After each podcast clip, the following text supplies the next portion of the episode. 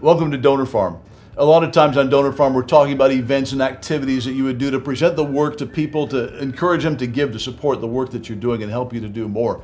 All of that's very important, of course, but it's also important that we have specific plans and activities that help us to nurture relationships with existing donors, people who have already given to the work of our organization. Recently, we were heading to Dallas, Texas, where one of our national clients has a strong network of local donors. And so we sent messages to them ahead of time and asked if they would like to meet us at the beautiful Dallas Country Club for just a casual update in the evening over dinner to tell them the latest work that's been happening with the organization. So we had two nights, I think a dozen or so people each night come to hear an update on what's been happening with the money they've already been giving. But we do the dinner the evening in a very specific way. Right, exactly. It is a very casual event and it's a great time to actually get to know donors face to face. This isn't an event where there are 300 or 500 people where you could not feasibly ever actually meet everyone. So we invite them in. Uh, even though it's casual, I'm very aware that I'm still hosting these people and want to make it a nice time for them. So we sit them down. We make sure to facilitate them introducing each other so they can get to know each other. Over salads, we gave them a little bit of an update because we hadn't seen them in about six months and things are happening with the organization.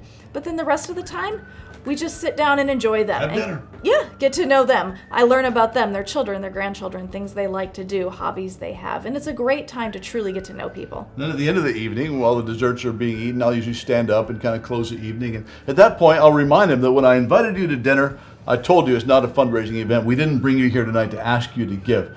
Some of you, though, are at the end of your pledges and you might be interested in giving again and you're excited about the work. And so we do have a response card here tonight that you can use to give another gift if you would like to do so. So I always give them the opportunity to give without any pressure or without even making a direct ask or an appeal for giving because I want them to know that even though the organization is doing well, their giving is very important. But the real reason for the evening is to just nurture those relationships. Exactly. When you do fundraising, there's always the need to have some sort of return on investment or know that if you have an activity, you are going to make money off of it.